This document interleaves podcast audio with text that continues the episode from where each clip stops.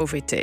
Eind oktober is het weer zover. Dan mogen wij in OVT de Libris Geschiedenisprijs uitreiken. De prijs voor het beste historische boek van het jaar. Ja, en we hebben nu een van de juryleden aan de telefoon... die het bekend gaat maken wie er genomineerd zijn. Dag Manon van der Heijden, hoogleraar Stedelijke Geschiedenis te Leiden. Goedemorgen. Goedemorgen. Kun je ons even in willekeurige volgorde, zeggen we dan... Uh, vertellen welke boeken en auteurs het zijn geworden? Ja, zeker. Dat ga ik doen. En ik doe dat op alfabetische volgorde om misverstanden te voorkomen. Ehm, we hebben vijf titels. Dat is Bart van der Boom, Politiek van het kleinste kwaad... en Geschiedenis van de Joodse Raad uh, voor Amsterdam, 1941-1943.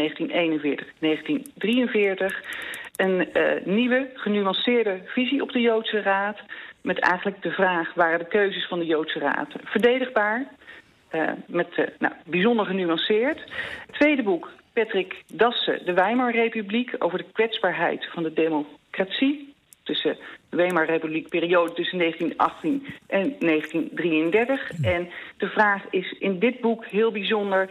was nu de macht van Hitler onontkoombaar? Had het ook anders kunnen lopen? En daar probeert Dassen een genuanceerde kijk op te geven. Het derde boek, Annelotte, uh, Annelot Hoek. De strijd om Bali, imperialisme, verzet en onafhankelijkheid, 1846-1950.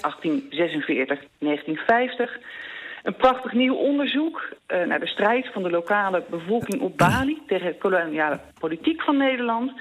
Um, en een belangrijke bijdrage aan wetenschappelijke en maatschappelijke debat... over koloniale politiek in Indonesië. Het vierde boek is van Luc Panhuizen, Het Monsterschip, Maarten Tromp en de Armada van 1639.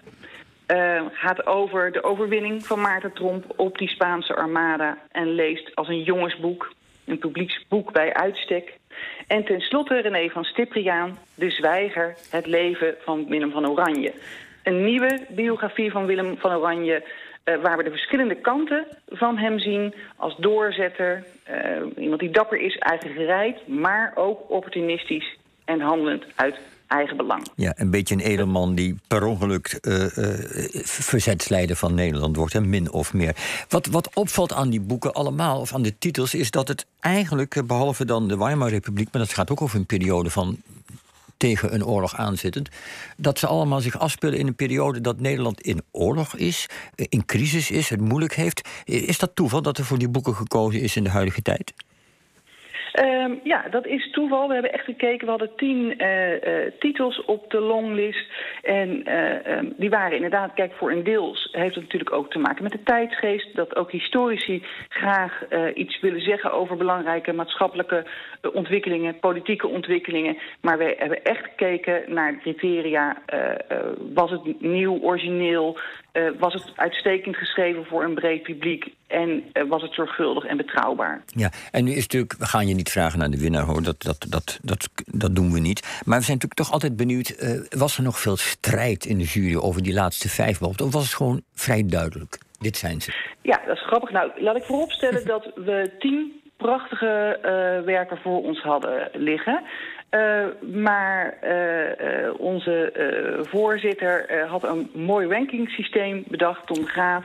waarbij we toch eigenlijk vrij snel op uitkwamen wat de boeken waren die overbleven. Ja, en, en hoe werkt dat systeem? Of, of, of duurt het een kwartier om uit te leggen? Dan moet je het niet doen. Nee, we moesten steeds zeg maar een, een, een lijstje maken van de vijf favorieten van ons. We hebben natuurlijk ook heel uitgebreid erover over gesproken. Waarom uh, we uh, bepaalde boeken favoriet vonden. En, en ja, daar kwamen toch heel erg duidelijk deze uit. Oké, okay, nou dat is uh, interessant. Nou, en wie dan uiteindelijk de winnaar wordt, dat horen we in onze uitzending op 30 oktober. Live vanuit Zeker. de OBA in Amsterdam. En dan zullen, als, als ze eenmaal bijgekomen zijn, zullen al deze auteurs dan ook daar zijn om nog meer door te praten over hun boeken. u kan daar ook bij zijn, beste luisteraar. net als de vier weken daarvoor, want we gaan in oktober de, tijdens de maand van de geschiedenis weer op tournee. En Jos, waar gaan we heen dit jaar? Nou ja, het rampjaar is een onderwerp, want het thema van de maand van de geschiedenis is wat een ramp. Uh, en nou ja, wij gaan die ramp zoveel mogelijk meemaken. We gaan naar het Huis Brekkelenkamp in Twente, waar het gaat over 1672. We gaan naar het Watersnoodmuseum in Ouwekerk in Zeeland. En we gaan naar de Bijlmer, waar natuurlijk de vliegramp plaatsvond. En daar praten we allemaal met verstandige historici en, en trouwens ook gewone mensen die heel verstandig kunnen zijn over ja, wat er destijds gebeurde en hoe dat uh, de verloop van de geschiedenis in ons land uh, heeft bepaald eigenlijk. Ja, en we beginnen de maand uh, zoals ieder jaar in het Openluchtmuseum in Arnhem. En daar kunt u dus ook bij zijn.